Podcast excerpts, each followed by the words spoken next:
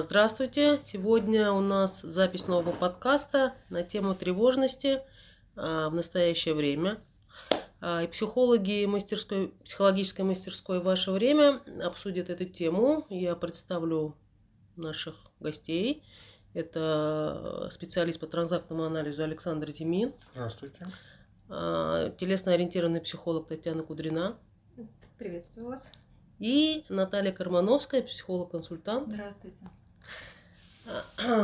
Я не знаю, кто начнет это сегодняшнее обсуждение. Ввиду последних событий часто сталкивались с клиентами. Люди приходят все время с проблемой тревожности, потому что ну, те события, которые приходится, либо новости, которые приходится читать, люди ну, опасаются чего-то, там, своего будущего, настоящего. И хотелось бы вот именно сегодня это обсудить, что им делать. Как бороться с этой тревогой, тревожность, тревога. Наверное, это как-то все равно где-то это пересекается. И ну, я не знаю, кто, кто начнет, но с вас начнем, Татьяна. Сомневался. Да. Um, да. Uh, ну, во-первых, хочется сразу же в первых, так сказать, в первые минуты своего выступления сказать о том, что uh, тревога – это естественное состояние сегодняшнего, сегодняшнего именно момента. Uh, тревога появляется там, там, где нарушаются базовые потребности человека. Одна из базовых потребностей человека – это безопасность. На сегодняшний момент люди не чувствуют себя в безопасности, и поэтому их тревожное состояние и, как следствие, сама тревога, оно усиливается практически с каждым днем. Люди переживают за детей, люди переживают э, за свою жизнь, люди переживают за то, как они будут жить дальше, потому что они не видят будущего. И поэтому э, в контексте сегодняшнего времени тревога будет звучать, проходить, тема тревоги будет проходить просто красной линией. И поэтому на здесь и сейчас тревога – это самая, ну, наверное, своевременная тема, которая может быть и которую могут обсуждать, и пока не просто обсуждать, а еще и давать какие-то полезные советы, как с этим справиться, для того, чтобы сохранить, максимально сохраниться каждому человеку. Будет, наверное, максимально актуально на сегодняшний момент. Это как-то к теме нашей актуальности. Ну и начнем, как всегда, с самого начала, что же такое тревога и как с этим жить. Ну, тревога, тревога, тревога, тревога это уже более постоянное состояние, и начинается оно все-таки с тревожности. Если человек испытывает тревожность достаточно длительное время, то оно переходит в более стабильное состояние, состояние тревоги.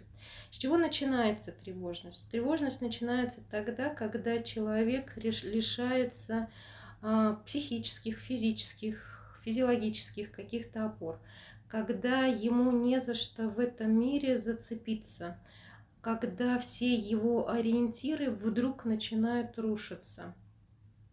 И э, ему начинает быть просто элементарно э, страшно. То бишь тревожное состояние, тревожность начинается с состояния страха. Э, э, страх, э, по-моему, на одном, на одном из наших подкастов мы говорили, что такое страх. Так страх – это естественное э, человеческое чувство, которое коррелирует с чувством самосохранения, с чувством выживаемости.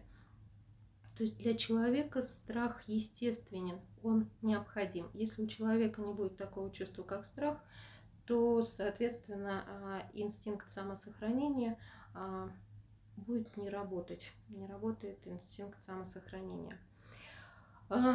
Это какие-то такие общие черты. И сейчас хотелось бы, конечно, на уровне более более таком глубоком, наверное, рассказать, что такое страх и что такое а, тревожность. А, а, страх – это физиологическое состояние, которое подкреплено определенными, определенным набором гормонов. А, и в зависимости от того, как человек привык реагировать на страх, как ему ближе по его воспитанию, по его психотипу. То есть это либо бежать, либо защищаться, либо мимикрировать. Так, в принципе, человек и реагирует. Хотя бывают ситуации, когда человек вдруг неожиданно для себя начинает реагировать совершеннейшим образом. Слушайте, что-то меня не туда понесло. Я, наверное, да. могу взять слово. И хочу вот как раз эту тему гормональных историй немножечко, так сказать, развить. Ведь, по сути, на самом деле мы имеем дело с некой психофизиологической машиной, которой уже много-много миллионов лет, и мы, как млекопитающие, она, так сказать, как бы сродни всем остальным живым существам. Существует два гормона.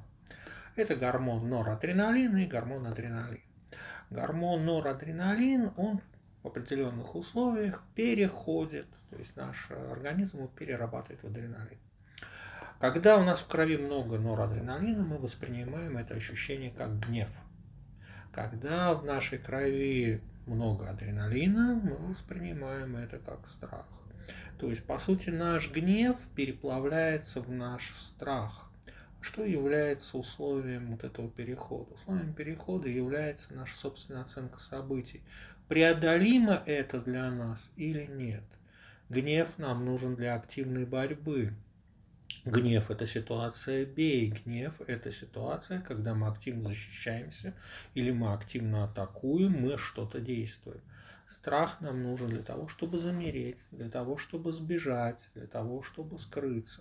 Эти вещи наступают тогда, когда мы понимаем, что ситуация, с которой мы столкнулись, нами сейчас, лично нами, непреодолима. Поэтому, когда мы попадаем в ситуацию современных событий, на которые вот мы лично повлиять не можем. Да, то есть мы попадаем в ситуацию, когда нам страшно, потому что для нас это непреодолимая история, и мы не знаем, как ее избежать, как от нее спрятаться. И вот сейчас многие пытаются реализовать какие-то стратегии бегства, но, в общем, как бы не совсем понятно, куда бежать, да, то есть мир, он преобразуется прямо на глазах. И здесь вопрос, я хочу привести пример как раз о теме преодолимости этой ситуации.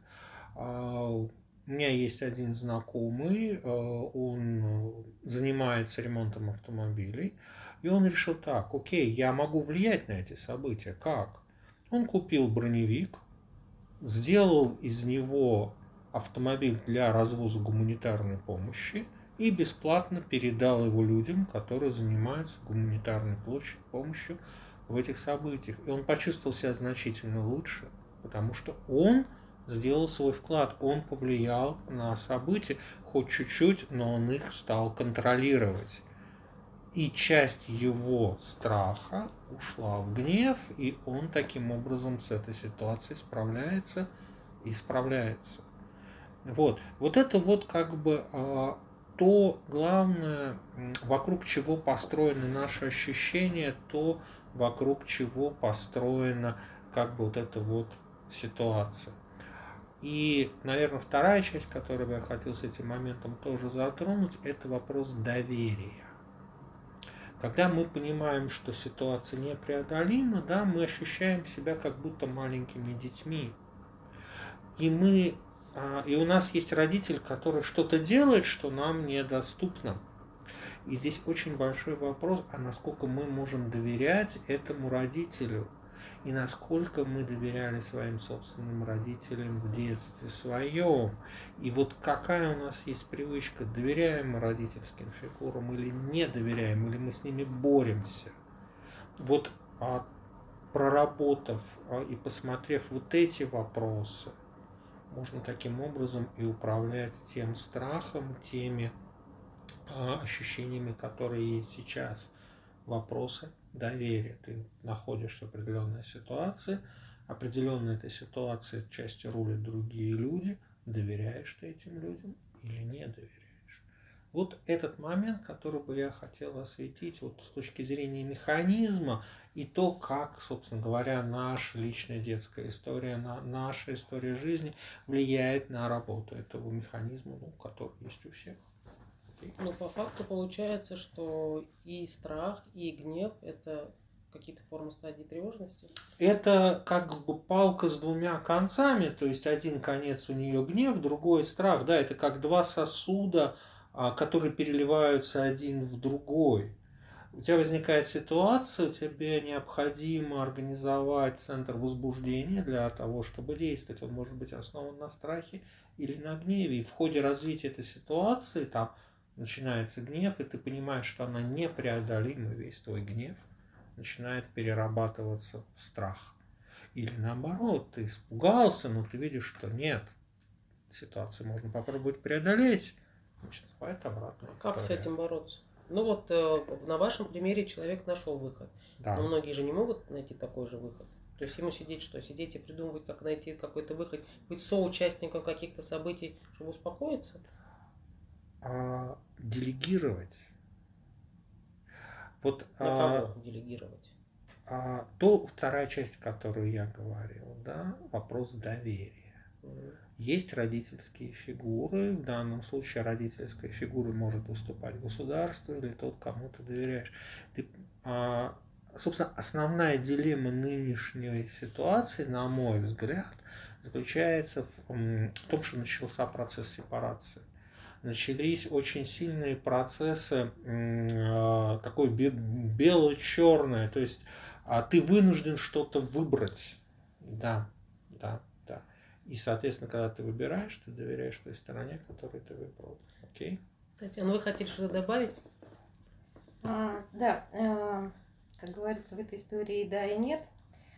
Просто если смотреть все-таки на символику страха и на символику гнева, здесь я согласна с, с коллегой, то, что это палка о двух концах, но давайте глубже посмотрим, что такое гнев. Гнев, агрессия. Агрессия – это символически, метафорически, назовите это как хотите, это «я есть». Да? И каждому человеку, пока он не знает о том, что он есть, он будет злиться. И, а... Что такое страх? Чисто символически, я уже сказала, это инстинкт самосохранения, потому что человеку очень важно, это, это древний инстинкт, это основополагающий инстинкт, и вот это «я есть» человеку надо сохранить. А, да, можно довериться другому человеку, и можно выработать ну, тактику и стратегию, доверяя родителям, и это очень хорошая история, ее надо прорабатывать. Можно еще и обратиться к такой истории, как самоактуализация. А что я представляю в этом мире и где есть мои опоры, на что я могу опереться в своем, в своем мире, в своем самосознании, в... и кто я есть на здесь и сейчас в этом мире. Да, это глубоко философские вопросы, но давайте начнем с элементарного. Да? Человеку страшно, и человек злится тогда, когда у него уходят опоры, и когда его нарушают его границы, когда его выталкивают. Ну, мы начинаем злиться, когда нас обижают, когда, когда, когда нас как-то оттесняют, да, когда наше «я есть» притесняют. Тогда мы начинаем злиться. Но злимся мы по какой причине? Потому что мы по каким-то причинам не верим самим себе, что мы есть. Нам недостаточно заглянуть в паспорт, где наши есть. Нам, у нас что-то не хватает в нашей самости, чтобы вот эта самость определилась, что она есть. И лучше всего эта самость определяется тогда, когда у человека есть все-таки некие опоры. Что для человека может быть опорой в его жизни? Это может быть семья, это может быть его профессия, это может быть его какая-то самореализация, потому что он реализуется, кстати, эта профессия, это может быть и хобби, может быть какие-то действия, как Александр сказал, что э, молодой человек реализовался себя, свою самость реализовал э, в, в броневике. В, в броневике, броневике да, да, это вот есть некая тоже самоактуализация. Ну, а можно начать просто элементарно с физических каких-то действий, да? Первое, ну, такое прям, ну, я думаю, что это достаточно важно, обратите внимание на свое физическое состояние, в своем состоянии тревоги. Первый вопрос, который очень хочется сказать, для чего вам нужно тревожиться на момент здесь и сейчас? Что вы получаете с этой тревогой? Остановитесь хоть на чуть-чуть и услышьте от самого себя, что вы получаете с тревогой и зачем она вам нужна. Когда вы ответите на эти вопросы, ответы могут быть разные. Вы, может быть, скажете, а что я могу уже сейчас сделать для того, чтобы как-то уменьшить эту тревогу? И у каждого он будет этот ответ свой. Ну, там, я не знаю, протянуть руку голодающим, помогающим, или протянуть руку просто в семью, да, уделить больше внимания своей семье, а может быть, уделить больше самому себе внимания, а может быть, уделить больше внимания своему здоровью. Это тоже могут быть ответы, а что я могу сделать для того, чтобы понизить уровень тревоги. И, но это опять-таки достаточно глубинные философские, а вот точечно, рэперно, что вы можете сделать? Это обратить на внимание то, как чувствует ваше тело. Позвольте себе посмотреть, как вы в состоянии тревоги дышите. Позвольте себе посмотреть, как вы чувствуете каждую часть своего тела. И позаботьтесь, максимально позаботьтесь а, о своем теле, о своем дыхании, о своем самочувствии. Вот если вы начнете заботиться о себе, то наверняка вы начнете заботиться и о других людях, потому что, ну, наверное, будет некое понимание, некое осознание того, а что же происходит с другим человеком, который рядом со мной в тревоге. В тревоге и, как следствие, еще и в агрессии, потому что сейчас два этих чувствования, они как-то идут рука об руку. Очень много агрессии идет. Агрессии, но агрессия опять-таки, агрессия, потому что люди друг друга не понимают, потому что людям очень важно доказать свое есть, и потому что люди не чувствуют вот этой самой опоры, которая каждому человеку необходима. А для того, чтобы понять, все ли вы сделали для себя, положите правую руку на грудь. И просто прикройте глаза и спросите, все ли я сделал в этой ситуации, что я мог сделать. Если вы себе скажете, что да, я все сделал, так бывает, тогда, может быть, просто довериться, как вот Александр сказал, Вселенной, земле, родине, правительству. А если вы еще что-то можете сделать, и вам обязательно ваше бессознательное скажет, что вы не все сделали. Значит, задавайте себе вопрос, что вы можете сделать. И тогда действительно уровень тревоги будет понижаться.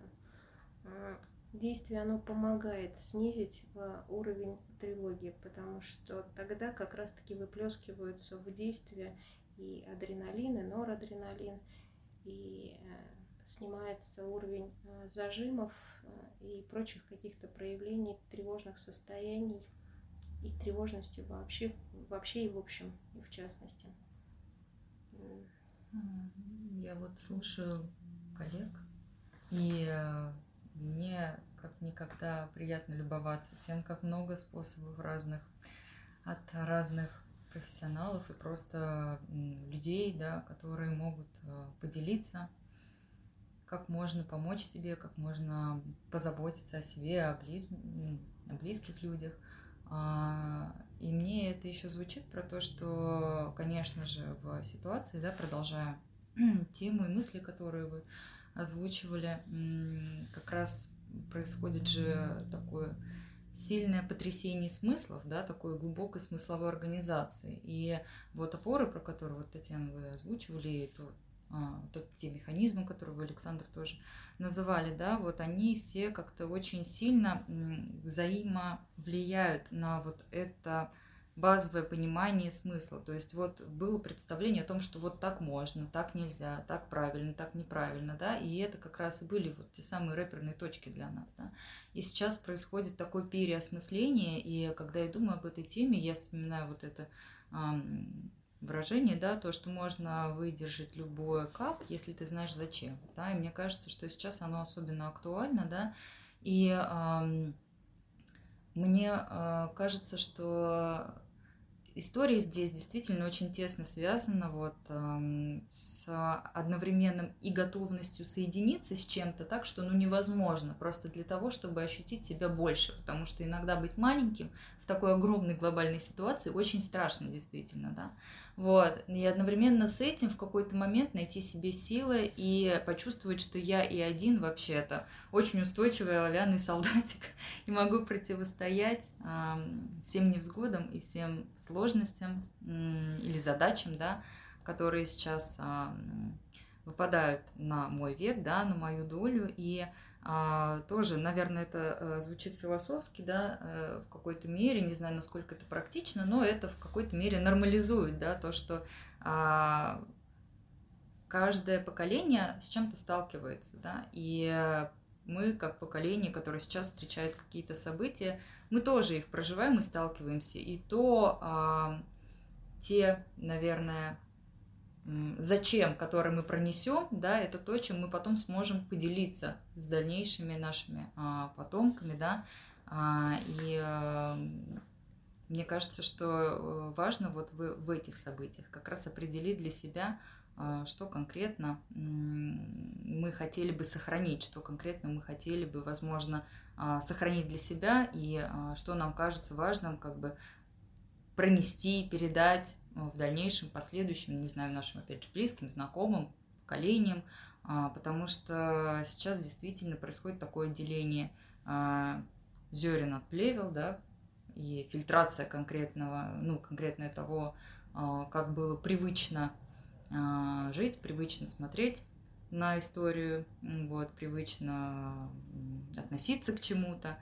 Вот, то есть, если раньше мы проживали какой-то, не знаю, например, свой возрастной кризис, каждый сам по себе, то теперь у нас такой коллективный пересмотр ценностей, да, коллективный пересмотр. Вот, и когда с одной стороны кажется, что кризис это ужасно, да, с другой стороны он несет очень большие ценные вещи, такие как какие-то новообразования, да, как они называются, новообразования у каждого кризиса. То есть сейчас есть возможность заполучить эти новообразования, и я бы, наверное, со своей стороны хотела предложить вот такое зачем? За получение каких-то новых новообразований, нового опыта, новых ценностей и отделение второстепенного от главного. У меня вопрос по поводу всего того, что вы сказали. Как люди, в принципе, вот, ну, я по себе сужу, я не очень могу понять мою разницу во мне с тревожностью и переживаниями о чем-то. И я э, все думаю о том, э, как люди точно так же, ну, определяют, могут они вообще это определить или нет. А, ну, отвечая на ваш вопрос, Елена, могу сказать, что в принципе с переживания начинается тревожность. Мы все переживаем, переживаем события, мы все переживаем наши какие-то истории, мы переживаем нашу жизнь, переживать, да, и там, где нас что-то не устраивает, или мы не можем быстро достаточно адаптироваться, как-то разрешить вопросы, вот там начинаются тревожные состояния и тревога, да? То есть вот переживание переходит в тревожное состояние. А, по поводу, что же с этим делать, да, то есть, ну, насколько... Насколько мы можем пережить, насколько мы адаптивны в это, это, ну, здесь много факторов. Это наша нервная система, наше здоровье, как, как оно работает, да, насколько мы справляемся, не справляемся с этими переживаниями. Насколько нас может вывести, то есть какова сила внешних событий, потому что есть очень сильные по эмоциональному заряду события, которые могут даже достаточно сильного, здорового, сильного человека вывести из колеи, да, и это, по, по здоровью. То есть здесь вот, ну, здесь сейчас вот такие факторы вижу в переживании, насколько человек может перейти его переживательное состояние в состояние тревоги, ну а дальше в какие-то вещи более глубинные, если он не переживет и не справится с тревожным состоянием. Но переживание же не может быть постоянно. Ну, за что-то ты же не можешь постоянно переживать за что-то. Нет, на что-то постоянно нет, потому что находится другое переживание. Человек постоянно находится в переживании. Не так посмотрели, не так сказали, низко летаешь, высоко прыгаешь, а что-то, что-то надо сделать, что-то не успеваешь сделать. Тут, тут это. И постоянно в этой суете находишь, ну, в переживании. Но просто одно дело, когда ты это решаешь как вопрос, что вот ты, да, у меня слишком много дел, и я что-то не успеваю делать. Значит, ты тогда научился э, тайм-менеджменту и распределять время по, по времени, по значимости свои какие-то дела. Все, ты справился, ты адаптировался, ты молодец. Значит, переживание дальше не перешло в тревогу. Там, ты переживаешь о том, что ты опаздываешь. Значит, есть, принимаешь решение там, вставать пораньше или принимать эту ситуацию как есть. Ну, опаздываю, ну, дальше, ну и... Весь мир подождет. Да, Александр. Вот хочу продолжить, как раз это Наташа и Татьяна очень так вот затронули очень интересные вещи, связанные она с адаптацией. То есть на самом деле сейчас произошло что, да? То есть то, что нам казалось твердым и незыблемым, внезапно стало очень таким мягким и подвижным. То есть мир очень резко изменился, появились вещи, которые мы вообще себе не представляли, что такое возможно. И очень многие убеждения людей о мире, о других людях, о том, что правильно, что неправильно, что хорошо, что плохо, все это начало очень-очень сильно, так сказать, как бы сталкиваться, и то, что коллеги говорят, конфронтироваться. И в этой ситуации психика человека, если вот это все оставить, что называется, как есть, вот, она будет заниматься отгоревываниями. Первые стадии там это как раз про агрессию, про, как раз про связку гнева и страха. Вот а, есть очень хороший механизм, который помогает с этим управиться. Это механизм нашего сознания. Наше сознание, оно в принципе основано на энергиях торможения. Наше сознание это как раз противостоящее бессознательному возбуждению. Попробуйте просто взять, условно, даже лист бумаги, выписать, что поменялось конкретно для вас, как, что вы с этим можете сделать, что вы с этим не можете сделать, какие ваши представления и убеждения о мире, так сказать, оказались под знаком вопроса, и как вы можете теперь по шагам изменить ваш собственный мир, вашу собственную вселенную для того, чтобы она соответствовал каким-то вашим убеждениям, или, может быть, вы сможете изменить какие-то ваши представления о том, как все это должно быть, с тем, чтобы это соответствовало изменившейся реальности. И что в результате этого всего, вот как Татьяна сказала, вы можете сделать здесь и сейчас. Когда вы переводите энергию в действие, ваш страх преобразуется в гнев, вы начинаете действовать. И это уже совсем другое состояние, тревожность уменьшается. Окей? Кто-то что-то хочет добавить еще? К нам присоединилась психолог Ирина Лехт. Вот у нее тоже есть мнение на этот счет. И не одно, наверное, да? Ой, не одно. Я слушаю коллег. И, э, у меня вообще сегодня какое-то э, состояние, что я э, в каком-то мире нахожусь. А, то, что я услышала, для меня э, тревога – это забегание вперед. А, то есть я слышу слова а, «переживание». А, переживать – это проживать, пе- пережевывать. Любое состояние мы переживаем, любое событие мы переживаем, э, и оно как-то отражается на наших чувствах. А тревога – это про забегание вперед. Э, Какие-то события, они могут быть события, а может быть просто как, как бы на ровном месте, потому что э, внутренний мир, он сохраняет в памяти э, предыдущие события, и может быть какой-то как, э, триггер запускает э, воспоминания из прошлого события, и нервная система реагирует на это. И человек... Э, Ну, он так устроен, что какие-то сложные ситуации мы анализируем э, и думаем, как поступить, если что-то будет. Ну, то есть вперед заскакиваем. Если будет так, то я поступлю так. И э, человек начинает проигрывать ситуацию, э, представлять ее и визуально, и как он поступит. И, естественно, он нач... начинает включаться эмоциональные процессы вот этого вот яркого переживания. Того еще, что нету, и того, что вообще, может быть, и не будет. Но нервная система начинает реагировать, и у человека начинается вот эта вот тревога. Он, он не может действовать, потому что этого события нету. А эмоции, чувства, переживания, проживания этого, оно есть. Что, Что делать? В... Что да. делать? Можно просто да. добавить да. здесь комментарий к,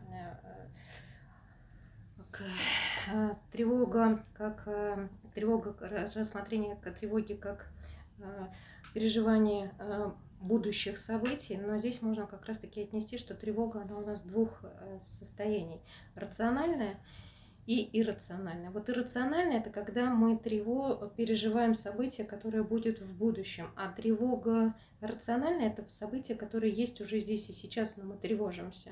И да, вот с событием, которое есть здесь и сейчас, мы можем что-то сделать, и ее легче, легче пережить. То есть механизмы, они работают практически в рациональной и в иррациональной, они работают одинаково. То есть для нашего головного мозга и для нашего тела совершеннейшим образом неважно, рациональная это тревога, иррациональная тревога. Но, еще раз, рациональная тревога – это те события, которые есть здесь и сейчас, на которые я могу как-то повлиять.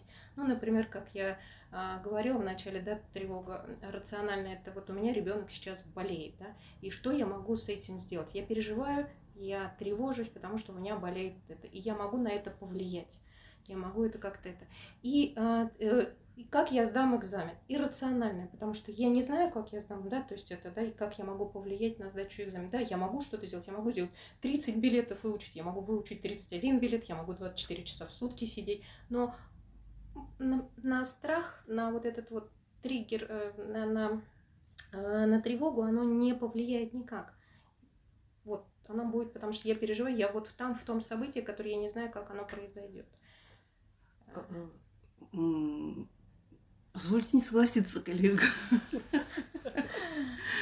А я услышала слово «могу», «могу», то есть если слово «могу», то значит действия нету. А опять вот как раз про то, что тревога, забегание вперед. Я могу сделать, это уже проекция на... какое-то время вперед. Если человек засовывает палец в огонь, он просто, не успев еще осознать это, он выдергивает. Если человек попал под воду, он всячески тело начинает сопротивляться, и человек старается выплыть. А как раз тревога заключается, на, на мой взгляд, заключается в том, что когда человек сидит и думает, я могу, не могу, я это могу, не могу, я могу это сделать, но что будет после? И вот это оно происходит как шаг вперед в события, которые еще не произошли, которых еще нету. Но ч- человек задумывается, может он это или не может, и что будет. Вот. А по поводу... Да. Я просто да. слышала как раз оба мнения, и мне показалось, что то, что мне пришло в голову, очень красиво это связывает. То, что действительно это тревога, да, мы часто ее рассматриваем в таком негативном контексте, то, что мы как бы себе... мы как бы себя тестируем, да, в какой-то мере, насколько у меня есть силы с чем-то справиться, да, и мы задаем себе эти вопросы. Но на самом деле, мне кажется, иногда тревога, и в контексте, опять же, повседневности мы про это забываем, это своего рода и есть некоторая стратегия, стратегия справиться, стратегия себе самому помочь, что-то преодолеть, да, то есть это стратегия помощи себе, выстроить какой-то план, да, что-то сделать, например, даже если а, это иррациональная тревога, да, или рациональная, э, понятно, что зерно может быть разное, но э, тревога это тоже стратегия, и э, мне, наверное, э, для меня, наверное, важно нормализовывать все процессы, вот, поэтому мне хотелось бы тоже это дополнить, мне показалось, это очень э, звучит про то, что и Ирина говорит, и Татьяна, вот, э, как раз про то, что Хорошо. Это свой способ помочь. В, те, в теории это все красиво звучит. А давайте мы вернемся к практике. Вот панический тип людей. Бегут в супермаркеты и скупают все подряд. Другие товарищи, которые начинают в этот момент тревожиться, тоже бегут и что-то скупают, при этом даже не понимая, нужно оно им или не нужно. Поэтому планы, стратегии выстроить, что там будет через полгода, но не всегда работают. Но это механизм заражения. Мы же социальное существо, нам же нужно каким-то образом а, быть на волне, на гребне событий, если все вот. Любят, что-то делают. И интересно, я как раз сейчас вот э, слово, я очень люблю вникать в слова, потому что с- слово, опять вот слово это слов, поймать, поймать то, что мы не можем почувствовать, э, вернее увидеть, и да даже и почувствовать, наверное, это очень тонкая э, энергия. И слово э, «тревога» по-французски, насколько я помню, «вог» – это «на волне». Mm-hmm. Если кто французский знает. Мода. Вог. Ну, это э, как… Ну, я поняла, да. Ну, может, на гребне. Волна, да. Mm-hmm. Да. А, и вот как раз то, о чем ты говоришь, это э, вот быть… на вот этой энергии, которая на, на волне, гребне, на да, волне. Мода, потому что это заразительно то, о чем ты говоришь. Это, э, это ну, человек, э, социальное, стадное существо, энергия, она заражает. Мы все соединены, мы все едины. И если э, как-то эффект толпы, или там на стадионе, когда, вот, или там...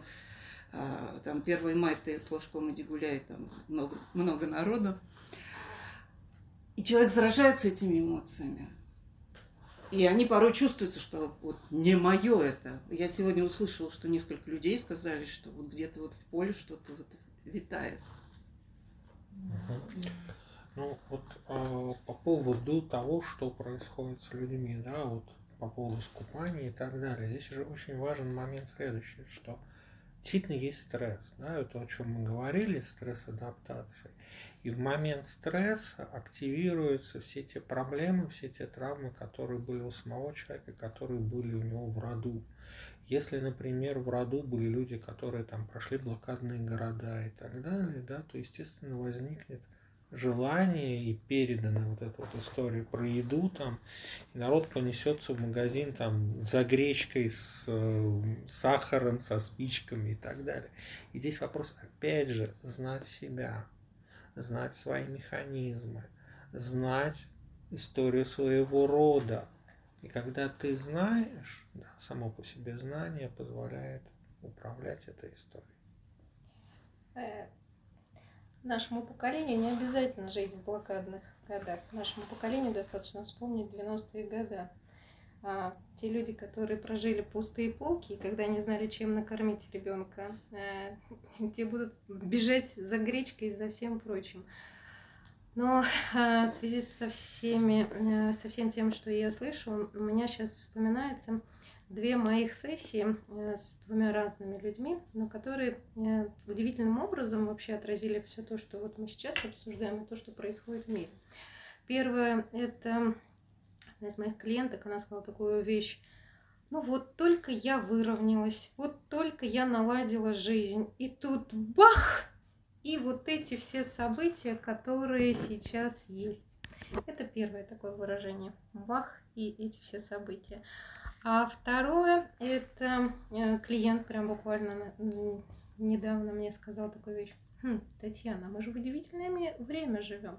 Ну посмотрите, вам, мне около пятьдесят лет, и мы с вами прошли девяностые, мы с вами прошли э, кризисы денег, мы с вами проходим сейчас какие-то кризисы.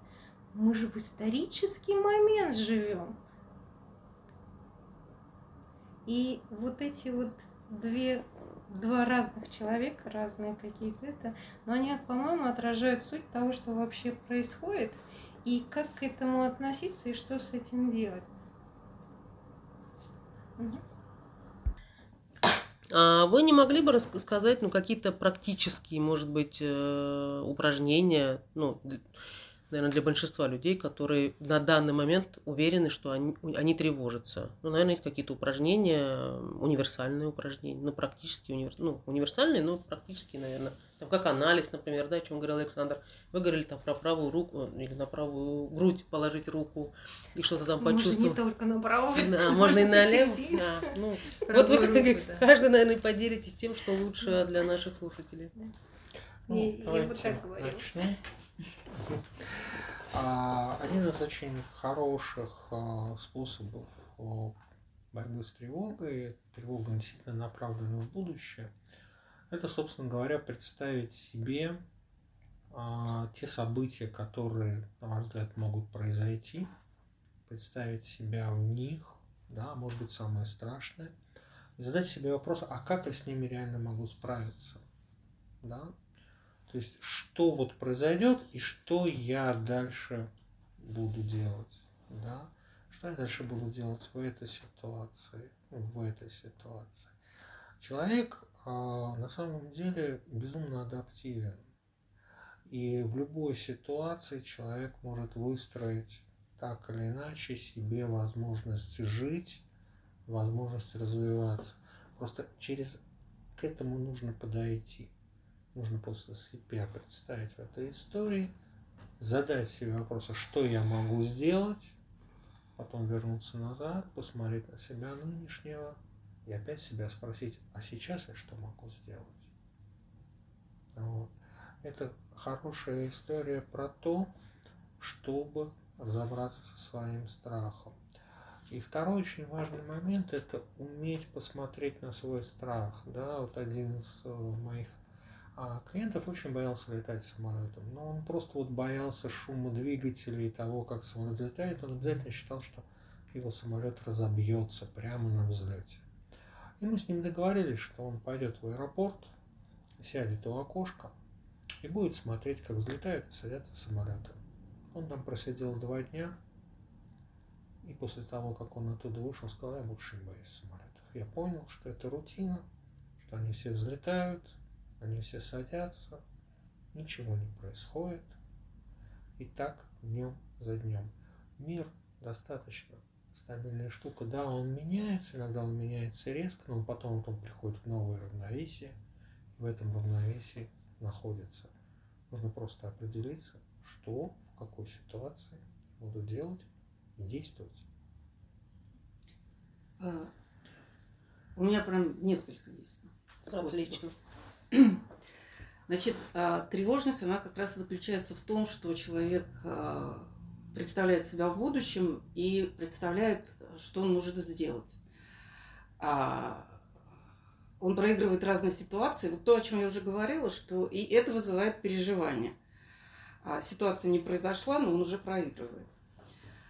Разные варианты. То, что сейчас Александр предложил сделать, то есть представить себя впереди, ну, ситуация. То, что в будущем, да. А я предлагаю, ну вот, у всех разные способы довести до абсурда. А, значит, что я буду делать, если там кирпич упадет мне на ногу?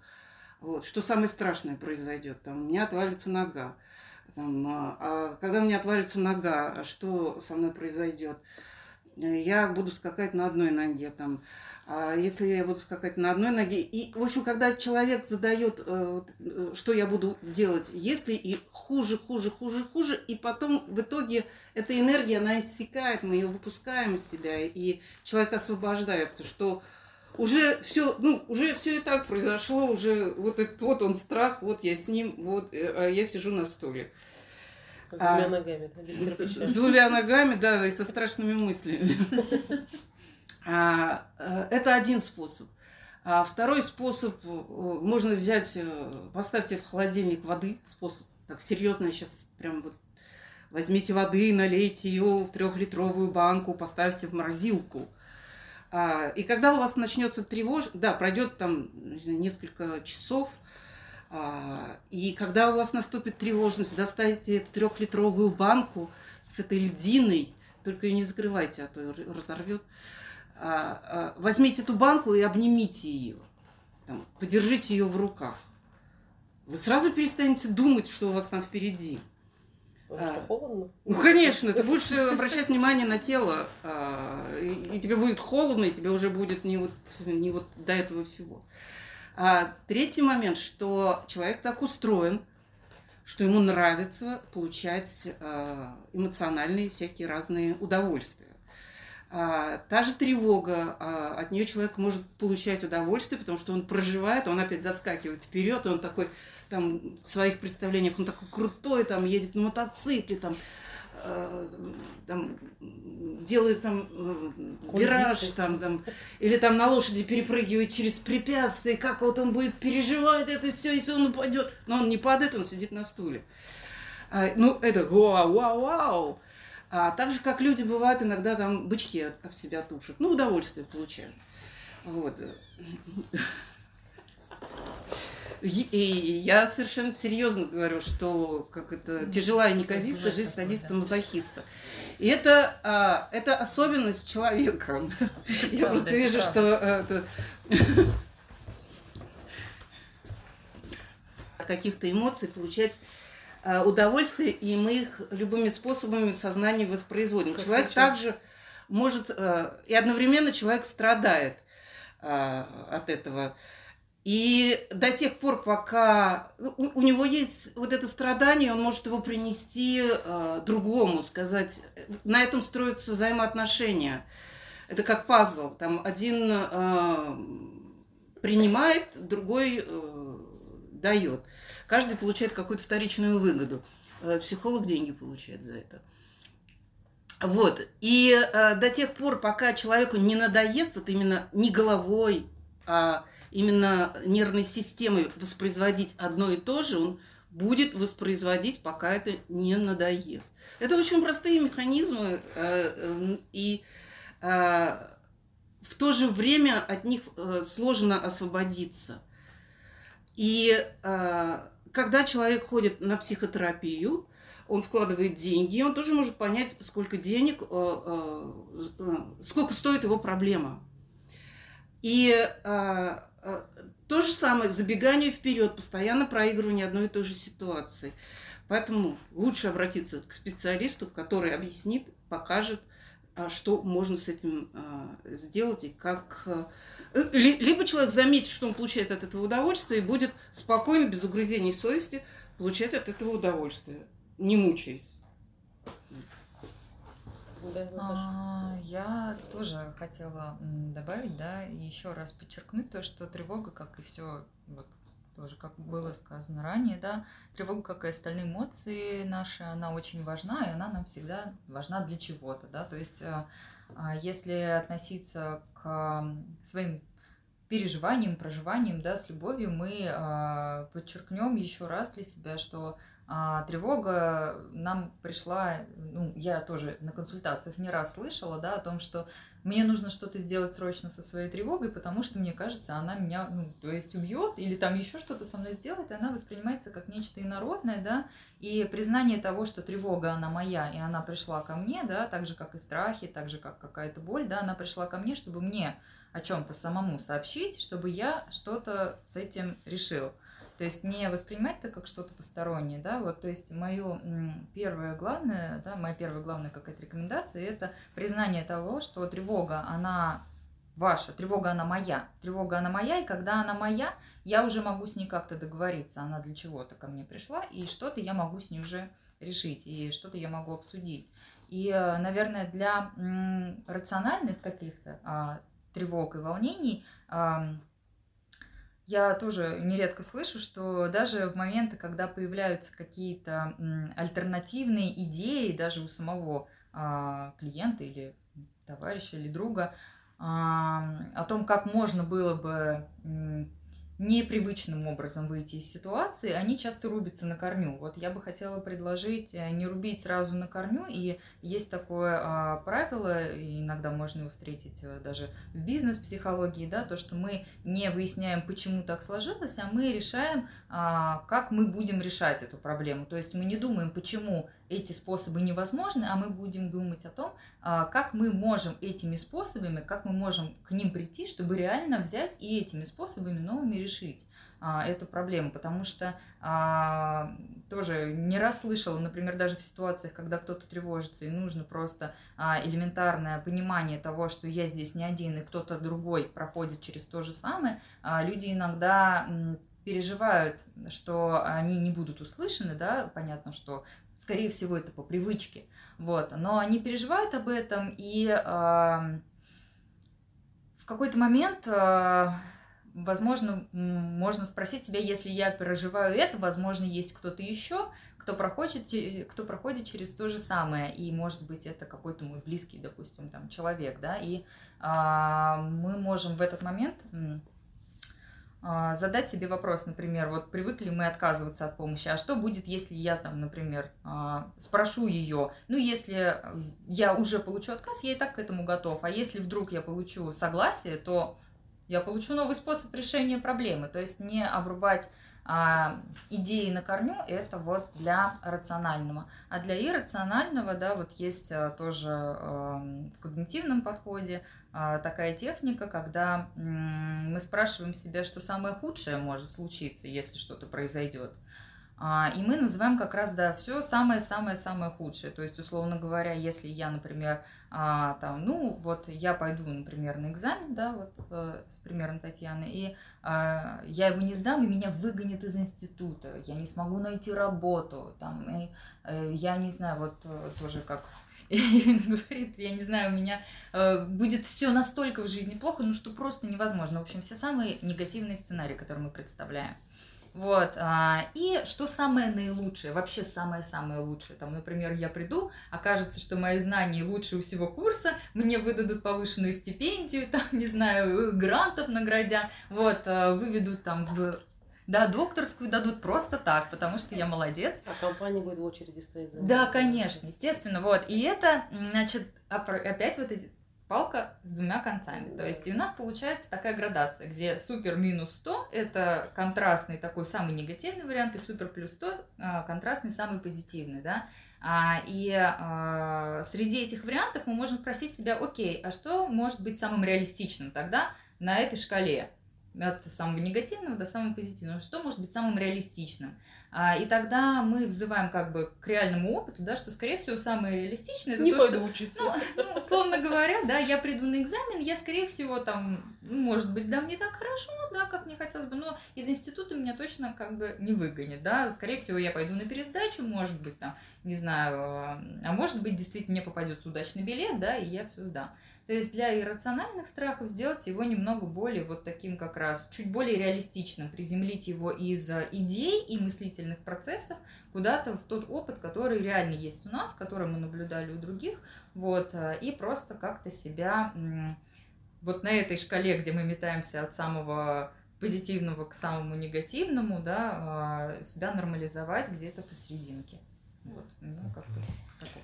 Я хочу к этой истории добавить, что да, а, хорошая идея а, и плюс еще понимание того, что в наше кризисное время самое главное найти опору, да, то есть найти опору в себе, найти опору в людях, которые могут быть единомышленниками, и вместе может быть какая-то коллективная опора. И если э, очень плохо себя чувствуешь, кризис, не находится эта опора, то есть эта причина, да, кризис, он проявляет те проблемы, которые у человека были до того. И чтобы с этими проблемами разобраться, да, если человек до того с ними не разобрался, то действительно хочу поддержать Ирину, очень хорошая идея обратиться к специалистам, которые помогут направить и заглянуть туда, куда заглянуть самому в одиночку просто не удается. Это совершенно нормально. Вот, что не получается заглянуть, и для этого как раз и нужны психологи, которые помогают туда дойти, решить проблему и позволить обрести себе те опоры, которые необходимы, и особенно в кризисное время. Вообще... Очень мне понравились, и прям, ну, вот у меня на фоне всего этого приходит, да, такая одна фраза. Я думаю, что каждый с ней сталкивался, так или нет, она очень была в одно время популярна в интернете. Для того, чтобы жить радостно, надо всего лишь навсего две вещи: жить и радоваться. Так вот, для того, чтобы жить и радоваться, надо жить здесь и сейчас и просто позволить себе радоваться. Позволять себе радоваться. И для того, чтобы не чувствовать тревогу, для начала просто-напросто остановитесь. И почувствуйте, что вам не хватает для того, чтобы заземлиться и чтобы почувствовать себя целостным. Может быть, вам не хватает просто улыбки, просто увидеть солнце, просто позвонить другу, просто вспомнить, как хорошо самому улыбаться, просто посмотреть комедию. Это просто, может быть, поплевать в потолок, и этого тоже бывает достаточно. Поэтому за сим, думаю, что мы заканчиваем. И одно единственное – это живите и радуйтесь. Жизнь, она уже хороша тем, что она, ваша жизнь, это есть тот самый ценный подарок небес, который у вас есть. Помните об этом. И не, рас... не распыляйтесь ей. Она у вас одна.